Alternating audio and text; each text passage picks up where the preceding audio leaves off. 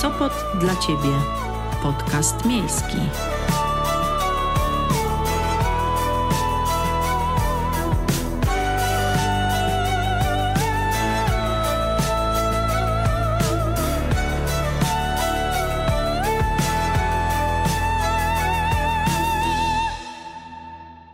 Dzień dobry albo dobry wieczór, w zależności od tego, o jakiej porze słuchają Państwo tego podcastu. Nazywam się Kalina Gierblińska i zapraszam na spotkanie z Aleksandrą Gosk, radną miasta Sopotu i i na tej afiliacji poprzestanę, zwłaszcza, że za chwilę usłyszą Państwo, co dla Oli jest najważniejszym wyznacznikiem jej tożsamości. Ten odcinek Sopot dla Ciebie, podcastu miejskiego, nagrałyśmy w miejscu, które dla naszej rozmówczyni jest szczególnie ważne. Rozmowa mogłaby nosić tytuł z myślą o pokoleniach Sopotu, bo to właśnie międzypokoleniowość i to, w jaki sposób o przyszłości i rozwoju miasta myśli radny, radna, pokazuje, jaki mamy wpływ na kształtowanie miejsca, w którym żyjemy. I jak zwykle usłyszycie Państwo tutaj nie tylko nasze głosy, ale też dźwięki Sopotu,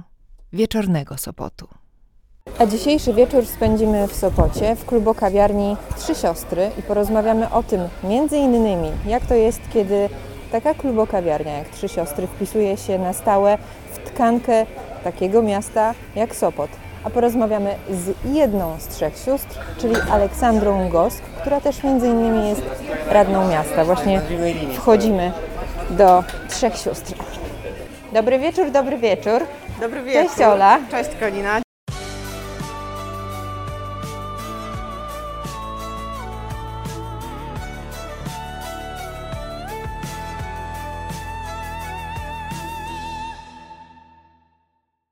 Usiadłyśmy przy stoliku, jesteśmy na pięterku w Trzech Siostrach i Państwa i moim gościem w dzisiejszym odcinku podcastu miejskiego Sopot dla Ciebie jest Aleksandra Gosk, która od 2014 roku jest radną miasta, jest przewodniczącą Komisji Turystyki i Uzdrowiska, jest także członkinią zarządu Stowarzyszenia Gmin Uzdrowiskowych RP, aktywistką, animatorką, jest związana z ruchami na rzecz ochrony lasów, praw kobiet i współtworzy też bardzo czynnie Stowarzyszenie Sopot dla Ciebie.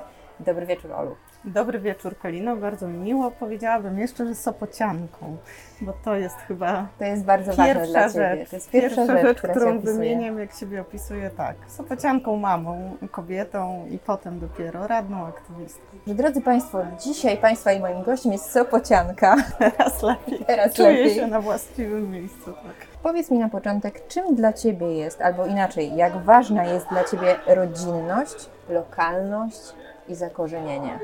No właśnie, ja tę rodzinną historię swoją poznaję, im starsza jestem, tym bardziej. Spędziłam tu niemalże całe życie. E, Mieszkali tutaj i mój ojciec, i mój dziadek. Bardzo czuję się e, związana z lokalną społecznością i mam przeświadczenie, że faktycznie to jest e, moje miejsce na ziemi. Historia Twojej rodziny jest niezwykle ciekawa. Mam nadzieję, że teraz jest taki moment, kiedy będziemy mogły chwilę porozmawiać na temat tego, jak wygląda Twoje drzewo genealogiczne. Może nie całe, bo to jest olbrzymie, olbrzymie drzewo, bardzo rozgałęzione, sięgające historii bardzo ciekawych i dalekich, odległych terenów. Chciałam Cię zapytać o Twojego tatę, Aleksandra Goska, który jest honorowym kapitanem żeglugi wielkiej, jest wicedyrektorem Muzeum Marynarki Wojennej w Gdyni. Słynny producent, dziennikarz telewizyjny. Myślę, że Państwo kojarzycie taki tytuł jak Latający Holender. Myślę, że to robiło wrażenie, kiedy odpowiadałaś na pytanie, kim jest Twój tata, to mówiłeś latającym Holendrem. Mówiłam, że tak, że prowadzi latającego Holendra, a czołówka latającego Holendra, nie wiem czy Kalino pamiętasz, Tak. rozpalała wyobraźnię wszystkich, bo to był słynny kadr z filmu Piraci e, Polańskiego z taką rytmiczną, bardzo żywiołową muzyką i ja do dzisiaj jako dorosły, dorosła osoba często chwilach mobilizacji odpalam sobie ten utwór, bo on faktycznie był taki mocno motywujący. Ale przede wszystkim, e, jak myślę o moim tacie, to myślę, że najbardziej niezwykłe w nim jest to, że e, 73 lata e, mieszka w jednym miejscu, w jednym domu i, mm, i to jest o nim opowieść. Faktycznie mm, Jego związek z morzem i e, z Sopotem jest bardzo wyraźny. On nas ukształtował, e, wychował i ten nasz dom rodzinny, wokół którego moja historia e, się toczy, to jest ważne miejsce, które też sprawia, że ja z Sopotem czuję się nierozerwalnie związana. To jest dom, w którym mieszkał po wojnie mój dziadek. Mój dziadek był również związany z marynarką wojenną. Był obrońcą Oksywia i po wojnie, mm, po tym jak całą wojnę spędził w obozie jenieckim, e, przyjechał do Sopotu i tutaj e, się mm, osiedlił. E, Tutaj też mieszkała moja fantastyczna babcia Nemi, a jej z kolei korzenie sięgają dalekiego Kaukazu bo babcia Nemi wraz ze swoją siostrą bliźniaczką Marą urodziły się w Esentuki. Esentuki to jest taka miejscowość na Kaukazie, która też była uzdrowiskiem, co odkryłam dopiero niedawno, także tym bardziej mm, jestem przekonana, że te uzdrowiskowe e, tematy są obszarem mojej tożsamości Mhm. i bardzo lubię te dwa wątki e, łączyć. No i tak, faktycznie, no, nasza rodzina jest bardzo e, związana z Sopotem, a jej historia, czy romantyczna historia miłości e, moich pradziadków, to jest historia o służbie, o odwadze, bo mój pradziadek Aleksander Karnicki był generałem i poznał moją babcię gdzieś właśnie służąc w tamtych rejonach. Zakochał się w niej, obiecał, że po nią wróci i słowa faktycznie mm, dotrzymał. Wrócili do Polski i mieszkali w Bydgoszczy przez długi czas i właściwie dziadek do końca, pradziadek do końca życia mieszkał w Bydgoszczy. Dochowali się czwórki dzieci i to jest też fantastyczna e, rzecz, że faktycznie każdy z rodzeństwa no, to jest osobna bardzo e, ciekawa historia, no też dość przewrotna. No i wiadomo, że czasy wojenne nie ułatwiały e, i nie pisały prostych życiorysów i to nie ominęło także mm, całego rodzeństwa. Jerzy Goga zginął tragicznie, będąc pilotem.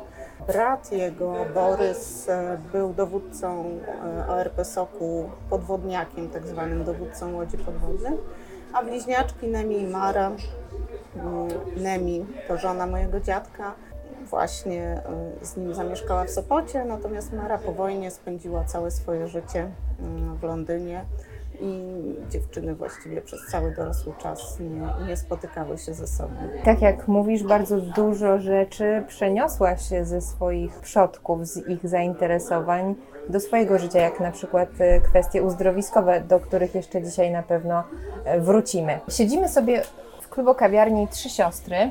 Ty jesteś jedną z sióstr założycielek. A gdzie twoje dwie siostry? Moje dwie siostry ze mną prowadzą na Mhm. co dzień to miejsce i byłyśmy we trzy inicjatorkami założenia tego klubu. Postanowiłyśmy, że fajnie byłoby razem coś zrobić dla miasta, które kochamy. Ja już wcześniej miałam doświadczenie z prowadzeniem klubu i gastronomią i to właściwie było moje marzenie, aby robić coś, co animuje lokalną społeczność, co w jakiś sposób łączy, jest takim stałym elementem, do którego ludzie mogą przychodzić, spędzać tu czas, e, przeżywać w tym miejscu różne emocje i faktycznie e, udało się mm, takie miejsce nam stworzyć, bo jesteśmy klubem nie tylko turystycznie atrakcyjnym, bo Sopot wiadomo to turystyka i sezon, ale jesteśmy miejscem, które żyje e, cały rok i do którego przychodzą tak zwani lokalni Sopocianie. Mhm. Wielu jest takich klientów, którzy tutaj są stałymi bywalcami. Tak, bardzo wielu. Bardzo wielu i wielu znamy z imienia, znamy ich historię, y, przeżywamy z nimi różne emocje od Mhm. ślubów, narodzin dzieci, urodzin, poprzez rozwody i różne trudniejsze momenty, e, bo faktycznie istniejemy już ponad 12 lat. Mhm. Czyli tajemnicę nazwy mamy już rozwikłaną, choć ona, przyznaję, trudna nie była. Nie była tajemnicza, to Tak, ale na pewno bardzo ciekawi mnie to, że na suficie widzę bardzo dużo przyczepionych damskich butów. Jak, jaka jest tutaj tajemnica? Jaka jest historia za tym? No właśnie, damskie buty to jest historia o kobiecości chyba. Bo my jesteśmy osobami, które tutaj e, rządzą i mimo, że zatrudniamy akurat teraz, no, mieliśmy różne składy, ale akurat teraz zatrudniamy w większości mężczyzn, to jednak jest to miejsce bardzo kobiece i z kobiecą energią i zarządzane wyłącznie przez kobiety. Także e, te buty są tego efektem, nie ma wśród nich męskich, e, są wyłącznie damskie i historia e, z umieszczeniem ich na suficie to jest też trochę historia o mojej mamie, o której jeszcze nie mówiłam, bo moja mama też jest sopocianką i no, jest osobą bardzo charyzmatyczną, która te wolnościowe idee właściwie w nas zaszczepiła. Mm, zawsze była aktywna zawodowo, bo jest montażystką filmową, pracując w telewizji polskiej, robiąc czy tworząc ją e, w latach 90. Miała też nienormowane godziny pracy, więc zdarzało się, że wychodziła o 16 wracała o 4 nad ranem, bo tak kończył się montaż. Więc ta mamina niezależność e, przejawiała się w różnych aspektach, ale też e, no, jakby miała swoje modowe e, uroki i mama sprawiała nam różne prezenty, między innymi to były buty, których naprawdę, proszę mi wierzyć, nie dało się czasami nosić, bo były albo tak ekstrawaganckie, albo to była tak zwana okazja i trzeba było kupić pięć par, z czego jedna była w kolorze wściekle różowym, e, więc część z tych butów, e, no nie wiedziałyśmy, co z nimi robić. Przeprowadzałyśmy je z mhm. domu do domu już w dorosłym życiu i w końcu postanowiłyśmy, że mm, umieścimy je na suficie. Układ tych butów na e, sugerować zabawę i taniec mhm. i swego czasu one takimi ścieżkami prowadziły do baru. No i pomysł okazał się na tyle atrakcyjny i nietuzinkowy, że faktycznie stały się one naszym znakiem rozpoznawczym. A czy Ty przy okazji masz jakąś parę butów, która dla Ciebie jest szczególnie ważna? Ja mam tylko te buty wspominkowe po mamie. Mam też parę nietrafionych swoich zakupów, które mimo tego, że są szalenie atrakcyjne, to po prostu nie da się w nich chodzić. E, ale niesamowite są historie niektórych e, butów, bo przynoszą je nam różni klienci. To są buty, które są dla nich szczególnie ważne, ślubne czy jakieś prezenty, ale pewna niepozorna pani przyniosła nam też ze trzy pary tak odjazdowych butów, że naprawdę nie posądzałyśmy ją o to, że te lateksowe kozaki na szpilkach mogą być jej, więc ludzie naprawdę czasami nas zaskakują. To zapraszamy do trzech sióstr, żeby sprawdzić, tak. jakie kryją się historie za innymi parami butów. Zawsze będziecie mogli o to Państwo zapytać e, Ole Gosk, która tutaj jest na miejscu. Rozmawiałyśmy przed chwilą na temat Twojej rodziny, e, tradycji i zakorzenienia. Mhm. Ciekawa jestem, jakie wartości udało Ci się przenieść do swojej działalności radnej miasta które podpatrzyłaś u swojego taty czy u innych e, swoich e, bliskich osób, bo to zaangażowanie w działalność na rzecz miasta, na rzecz poprawy jakości życia w mieście, na rzecz mieszkańców, wymaga jednak, tak mi się wydaje, przynajmniej popraw mnie, jeśli się mylę, takiej bardzo dużej wrażliwości i czucia miejsca. Myślę, że tak. Wrażliwość społeczna to jest e, coś, co jest mi bardzo bliskie i ta historia o Sopocie, poznawanie i obserwowanie tego, jak miasto się zmienia e, przez lata jest pasjonujące. Ono wynika pewnie też z tego, że mieszkały w tym domu trzy pokolenia gosków. Mój dziadek tymi ścieżkami, którymi ja chodzę, e, kiedyś chodził. Dlaczego o tym mówię? Bo e, przy okazji takich rzeczy pojawiają się w dorosłym życiu we mnie czasami zupełnie e, przedziwne i wzruszające emocje w zupełnie zadziwiających sytuacjach, jak na przykład remont ulicy Parkowej. To jest ulica, która przylega do ulicy Drzymały, no, na której się wychowaliśmy. I remont tejże ulicy skasował dużą ilość y, pewnych zakamarków, y, dziur w ulicy, krzywych krawężników, y, do których przez lata się przyzwyczailiśmy i na które jeszcze zwykł utyskiwać mój dziadek. Wobec czego to zakorzenienie także takie no, dosłowne, chodzenie po, po tej przestrzeni, która była codziennością mojego dziadka i mojego ojca, obserwowanie tego, jak to się zmienia, jest na pewno fantastyczną rzeczą. Do tego działalność na pewno mojej prababci, o której w domu mówiło się, bo pani generałowa również zajmowała się w Bydgoszczy działalnością charytatywną, bo, bo tam moi pradziadkowie osiedli po I wojnie światowej i też była osobą, która no, bardzo udzielała się społecznie i zajmowała się no, sprawami i mniejszości, i, i osób wykluczonych. Więc mówienie o tym, że tak należy, Em, To była rzecz zupełnie e, oczywista. Ja szczerze mówiąc, dopiero w dorosłym życiu zorientowałam się, że niektórzy e, mają inaczej i można żyć zupełnie nie interesując się e, tym, co wokół i jaka ta społeczność e, w danym miejscu jest. E, W chwili, kiedy otworzyłam lokal, zorientowałam się, że przychodzą do mnie ludzie i mówią mi o rzeczach, które chcieliby w tym mieście zmienić. I mówią mi o swojej przestrzeni i o tych naszych wspólnych stronach z dużym przejęciem i z dużym takim ładunkiem emocjonalnym. Wspólnie zastanawialiśmy się, co można by zmienić, co nam się gdzie indziej podoba i chcielibyśmy do Sopotu przenieść, co kochamy w tym mieście najbardziej. I do dzisiaj trochę tak jest, że moje godziny spędzone tutaj w knajpie za barem e, bardzo często e, były spędzone na rozmowach o Sopocie, wymyślaniu różnych scenariuszy na to miasto. Myślę, że z tego i z tych rozmów wyrósł pomysł kandydowania do Rady Miasta i będąc już w Radzie Miasta nie miałam zupełnie problemu z tym, żeby odnaleźć się mm, i te lokalne wątki w różnych komisjach rozwijać. Z Twojej opowieści wynika, że bycie radnym to przede wszystkim bycie bardzo blisko mieszkańców, blisko ludzi, bycie takim pośrednikiem między nimi a urzędem miasta, jeśli tak można powiedzieć. Tak, to prawda.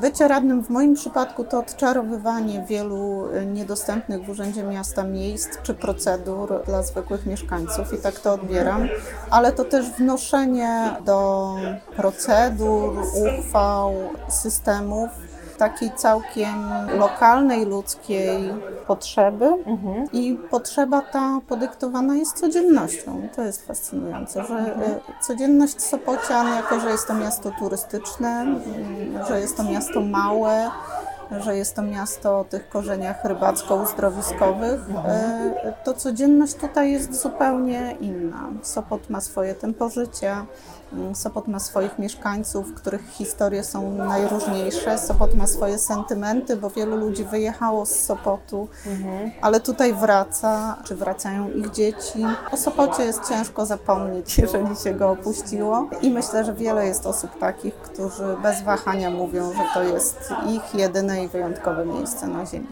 Sopot jest też o tyle specyficzny, że tu nie ma dzielnic, więc my jako radni zajmujemy się miastem jako całością.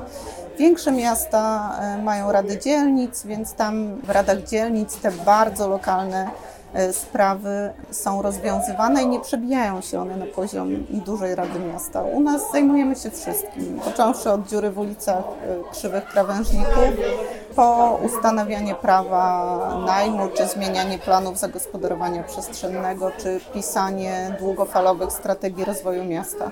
Więc e, no, to wszystko jest na tyle fascynujące, że dotyka każdych aspektów życia, więc tak na dobrą sprawę im więcej doświadczeń, tym, tym lepiej.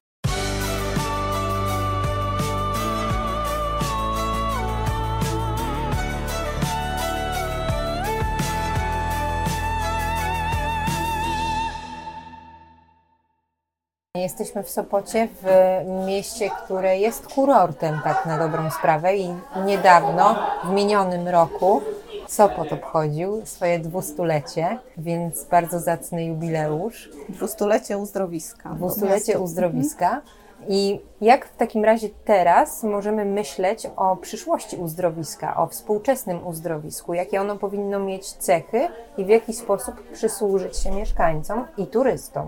To jest bardzo ciekawe, że ten powrót do uzdrowiskowości to jest tak naprawdę szansa. Jak zaczynałam bycie radną, nie myślałam o tym w ten sposób i faktycznie ten obszar uzdrowiskowy w Sopocie był troszeczkę, nie chcę powiedzieć zaniedbany, ale myślę, że turystyczna atrakcyjność Sopotu na pewno nie wiązała się z uzdrowiskowością. W tej chwili upatrujemy w tym szansę jako miasto szalenie popularne turystycznie. Staramy się profilować turystów, czyli wybierać tych, którzy przyjeżdżają do Sopotu po sport, po ruch, po zdrowie, po powietrze. Wychodzimy z założenia, że po pierwsze to jest tożsamość naszego miasta. Na tym właściwie Sopot powstał i z tego wyrósł. E, I wracanie do tego jest szalenie naturalne. Baliśmy się wprowa- wprowadzać tę narrację na nowo i zastanawialiśmy się, czy mieszkańcy odbiorą ją pozytywnie. Okazało się, że absolutnie tak.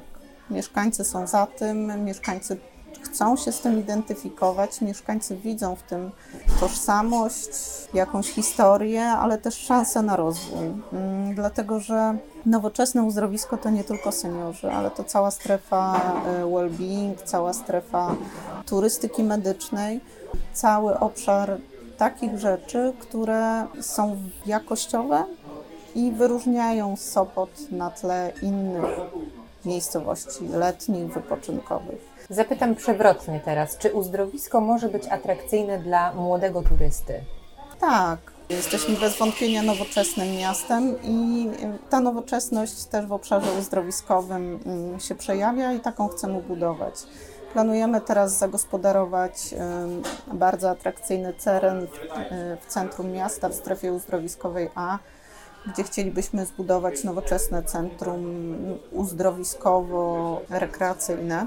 Poza tym mamy świadomość, że to, co tak naprawdę jest szalenie atrakcyjne w uzdrowiskach, o, czym się zapomina, to czasami bardzo proste e, rzeczy, takie jak korzystanie z morza zimą. Morsowanie jest szalenie popularne teraz, ale ma też wymierne efekty e, medyczne, o których się pisze. Bardzo fajnie. Niegdyś mówiono o tym, że się walczy tym sposobem z melancholią a dzisiaj mówi się wprost o tym, że to wzmacnia odporność i działa po prostu dobrze na nasz organizm. Podobnie rzecz ma się z lasami, czy też z różnymi praktykami, których w Sopocie zaniechaliśmy, a jednak funkcjonują one w innych uzdrowiskach basenu Morza e, Bałtyckiego. Byliśmy e, swego czasu na wizytacji w Heringsdorfie, to jest uzdrowisko graniczące ze Świnoujściem i tam proszę sobie wyobrazić, wciąż stosuje się praktyki kąpieli w podgrzewanej wodzie morskiej, czyli coś, od czego my mhm. zaczynaliśmy, tam ciągle e, funkcjonuje jako taki element, który no, jest bardzo fajny, przyjemny, dobry dla zdrowia. Mhm. Sama już teraz zeszłaś z tej ścieżki opowieści morskiej, e, uzdrowiskowej na ścieżkę leśną. Mhm. Jesteśmy teraz w lesie, w naszej wyobraźni, w pięknym sopockim lesie. I powiedz proszę, co tutaj się dzieje, bo już teraz widzę, że Twoja twarz poważnieje, bo temat e, też jest no, bardzo tak. poważny i, i potrzebny. I Chciałabym Cię zapytać o rezerwat Lasy Sopockie. Jaka tu się kryje historia, jakie potrzeby i też jakie nieprawidłowości? Rezerwat Lasy Sopockie to idea nie nowa, natomiast przywrócona do życia e, pod wpływem no, skandalicznych moim zdaniem wycinek i nie tylko moim, ale zdaniem wielu mieszkańców Sopotu. Sopot e, jest właścicielem bardzo pięknego terenu leśnego z bardzo starym, bukowym e, obszarem leśnym i morenowymi wzgórzami, e, które są elementem Trójmiejskiego Parku Krajobrazowego. Ostatnie lata przyniosły jednak, bo trzeba wiedzieć też, że ten las nie jest w zarządzie samorządu gminy miasta Sopotu, jednak zarząd nad tym e, obszarem sprawują, e, sprawuje spółka Lasy Państwowe. I teren ten w ostatnim czasie był bardzo mocno eksploatowany, niszczony. Wycinki przerosły nasze śmielsze, najśmielsze oczekiwania. Szlaki piesze bardzo często są zdewastowane i trwale mm, rozjeżdżone i coś, do czego znowu przyzwyczailiśmy się, te miejsca, po których chodziliśmy, trwale znikają z naszej przestrzeni. No, budzi to olbrzymi sprzeciw mieszkańców i budził też duży sprzeciw nas e, radnych. Jako radni wystosowaliśmy swego czasu rezolucję, nawołując lasy państwowe do tego, aby zaprzestało tych y, no, trudnych do wytrzymania y, wycinek. Niestety no, nie spotkała się ona z żadnym odzewem, więc zaczęliśmy zastanawiać się, jak możemy mm, ochronić ten y, teren, aby zachować go dla naszych dzieci i dla przyszłych pokoleń, bo to jest y, dla nas w tej chwili najważniejsze. I spotykając się z ekspertami, z ekologami, ustaliliśmy, że jednym z rozwiązań jest narzucenie na ten obszar dodatkowej formy ochrony, i tą formą ochrony jest forma utworzenia na tym obszarze mm, rezerwatu. Jako miasto zleciliśmy takie opracowanie, ale chcieliśmy jeszcze wiedzieć, czy znać zdanie mieszkańców e, na ten temat, wobec czego mając już to opracowanie, wiedząc, że jest tam, bo opracowanie wykazało, że Na tym terenie jest bardzo dużo cennych y, przyrodniczo elementów i fauny, i flory, bo to są i chrząszcze, i rośliny, i e, różne ekosystemy całe. Mhm.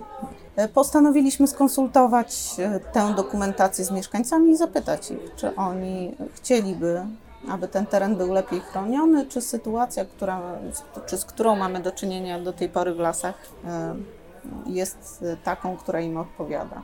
No i dostaliśmy odpowiedź, że faktycznie mieszkańcy chcą z lasu korzystać.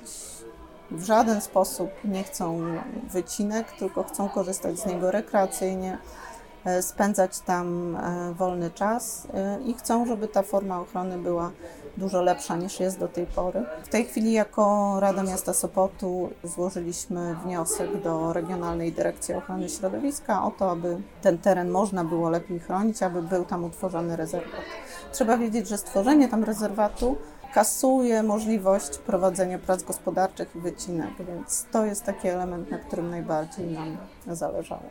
Wielu ludziom Sopot może kojarzyć się wyłącznie z morzem, a właśnie rozmawiamy o e, lesie, bo las też jest tutaj bardzo ważnym symbolem.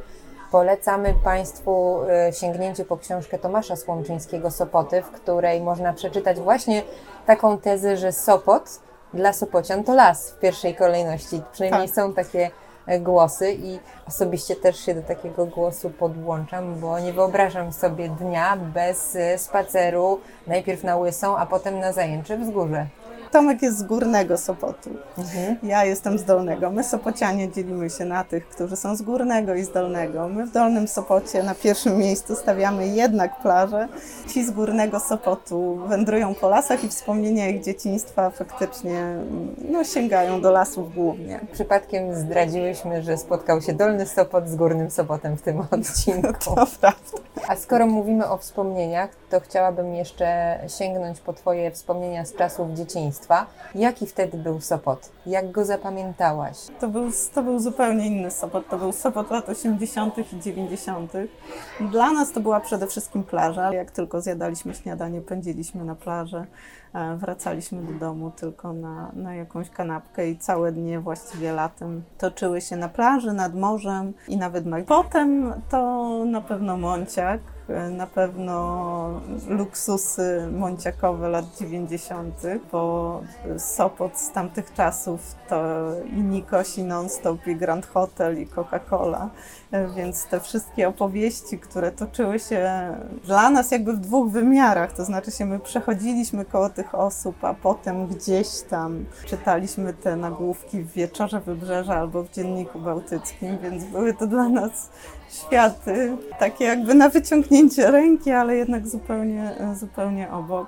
Także to było fantastyczne. Z dzieciństwa pamiętam też imprezy w Operze Leśnej.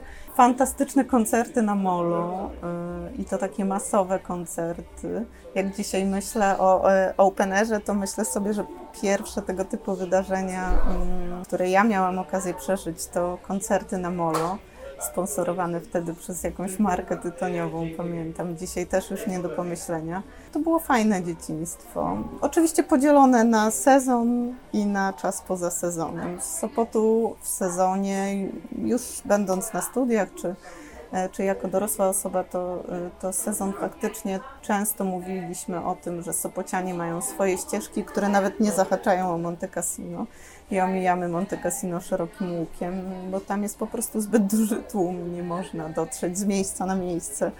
No właśnie cieszę się, że wspominasz o tym temacie y, sezonowości i życia w mieście poza tym sezonem. Jak łączyć potrzeby mieszkańców z potrzebami turystów takim mieście jak Sopot?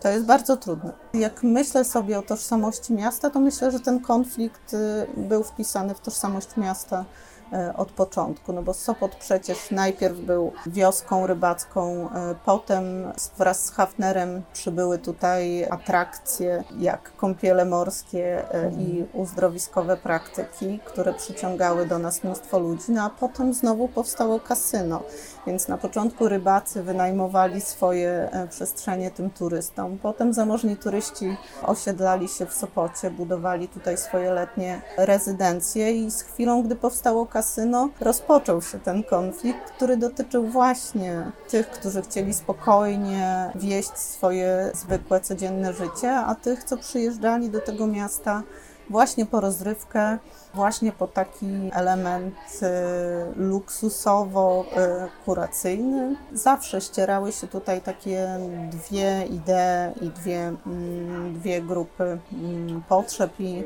interesów. I myślę sobie, że jesteśmy wskazani na ten konflikt. Oczywiście szukamy różnych rozwiązań, aby głównie mieszkańcom y, ułatwiać mm, codzienność. Na pewno tematem, nad którym będziemy intensywnie pracować, to jest temat zmiany uchwały czy ustawy w pierwszej kolejności o najmie krótkoterminowym, bo mamy świadomość, że ten właśnie niekontrolowany najem trochę nam zaburza tą tkankę miejską tak trwale zaburza, bo mhm. faktycznie centrum e, naszego miasta jest, czy bywa, że jest opustoszałe poza sezonem, bo bo właśnie większość tych mieszkań w centrum jest mieszkaniami na wynajem. Poza tym zabija to pewną wspólnotowość i zdarza się, że w Sopocie, w kamienicach na kilku, kilkunastu mieszkańców jeden funkcjonuje całorocznie, a reszta to są miejsca, gdzie ci mieszkańcy zmieniają się co jakiś czas. Swego czasu mieliśmy też taki pomysł, aby nie nazywać e, osób e, przybywających do Sopotu stricte turystami, ale mówić o nich i taką narrację miejską prowadzić, że to są tymczasowi mieszkańcy naszego miasta. E, chcieliśmy tym samym no, narzucić na nich odpowiedzialność za to, że znajdują się oni jednak w jakiejś przestrzeni miejskiej, wchodzą w tą przestrzeń miejską nie tylko z jakimiś tam oczekiwaniami i chęcią korzystania z tej przestrzeni, ale z pełną odpowiedzialnością za ludzi mieszkających wokół, za segregację śmieci, za zachowanie ciszy nocnej, za taką zwykłą, normalną mm, codzienność. E, to określenie tymczasowych mieszkańców chciałabym, żeby na stałe weszło mm, do słownika Sopockiego zamiast właśnie tego takiego bezdusznego ruchu turystycznego. To bardzo ciekawe to, co powiedziałaś, ta propozycja, aby inaczej mówić o turystach. Tymczasowy mieszkaniec brzmi tak, jakbyśmy przejmowali do naszej wspólnoty, zapraszali do naszego domu, byli jeszcze bardziej tak naprawdę gościnni dla tych, którzy przyjeżdżają po to, żeby poznać nasz dom, nasz Sopot. Tak, ale o tym mam wrażenie jest Sopot, bo proszę pamiętać, że początki turystyki w Sopocie to wynajmowanie pokoi właśnie w swoich prywatnych mieszkaniach. Czyli na początku nie było tutaj wielkiej bazy hotelowej, tylko każda niemalże sopocka rodzina ma w swojej, w swojej historii taki epizod, gdzie faktycznie wynajmowało się w sezonie pokoje turystom. A czy masz takie, takie wrażenie, że jesteśmy teraz w takim momencie historycznym, politycznym, gospodarczym, że potrzebujemy jakiejś zmiany w narracji o Sopocie właśnie? Czy w ogóle być może o miastach i samorządach? Mhm.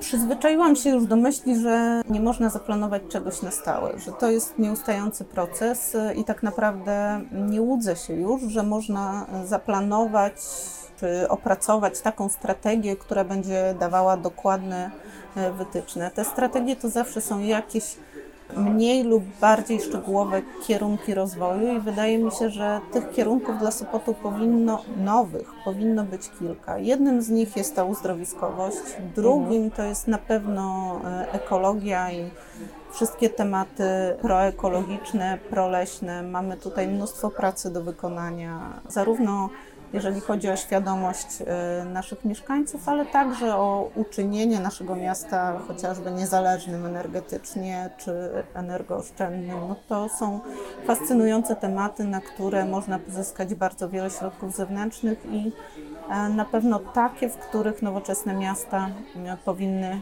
się rozwijać. Trzecim tematem, takim kierunkiem, który jest bardzo trudny mm, do uchwycenia, niemniej należy o niego w Sopocie zadbać, e, to jest to właśnie ta wspólnotowość, bo mam wrażenie, że teraz wymienia się pokolenie tych Sopocian e, powojennych, którzy mieszkali tutaj właściwie od zawsze. E, my jako ich dzieci też już pomału jesteśmy w takim wieku, w którym no, nie mamy być może tak wielu pomysłów na to, jak to miasto miałoby wyglądać, więc na pewno należy dopuścić do głosu e, młodych i myśląc o samorządach i o tym, e, jak politycznie chciałabym, aby Sopot się zmienił, to myślę też o nowej Radzie Miasta Sopotu. Chciałabym, aby jej skład e, troszeczkę się odmłodził i żeby te nowe idee w Sopocie mm, były być może wypłynęwały nie od nas starych radnych czy wielokadencyjnych radnych, ale, mm, ale od tych młodych, e, którzy w Sopocie no, chcą spędzić całe swoje życie. Jak już zaczynasz wypominać nam nasz wiek, to znaczy, że musimy kończyć. Ale bardzo miło mi się z Tobą rozmawia i słucha Twoich historii o Sopocie przez pryzmat właśnie Twoich doświadczeń, Twojej rodziny i Twojego punktu widzenia na politykę. Dziękuję Ci za spotkanie. Dobiega ono już końca. Kolejny Dziękuję. odcinek Sopot dla Ciebie, podcast miejski. Państwa i moim gościem była Aleksandra Gosk, która jest radną miasta Sopotu i zaprasza serdecznie w swoje progi do klubu kawiarni Trzy Siostry. Dziękuję bardzo.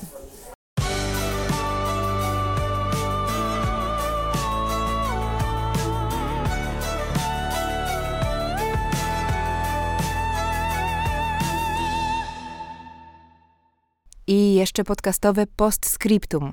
Jednym z tematów naszego spotkania były sopockie lasy na terenie Trójmiejskiego Parku Krajobrazowego. Od nagrania rozmowy wprowadzono kilka resortowych zmian, między innymi ministra klimatu i środowiska Paulina Henik-Kloska poinformowała o ograniczeniu lub wstrzymaniu wycinki drzew. Aleksandra Gosk komentuje bieżącą sytuację lasów w Sopocie. Sytuacja w sopockich lasach faktycznie uległa zmianie. Jesteśmy bardzo szczęśliwi jako środowisko, które walczyło o zmiany w zarządzaniu lasami.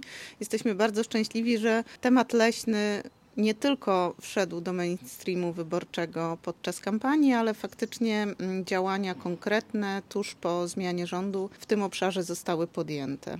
E, w Sopockich Lasach czy w Trójmiejskim Parku Krajobrazowym wyłączono część obszaru czy część planowanych wycinek e, na rok 2024 został e, wstrzymany decyzją ministry. Bardzo fajnie, jednak mamy wrażenie, że mm, to ciągle jest początek zmiany, która musi musi przede wszystkim być e, systemowa. Takie raptowne, oddolne decyzje o wstrzymaniu wycinek nie są wystarczające dla ochrony całej powierzchni Trójmiejskiego Parku Krajobrazowego i na pewno nadal będziemy zabiegać o to, aby rezerwat Lasy Sopockie powstał. Sopot dla Ciebie. Podcast miejski.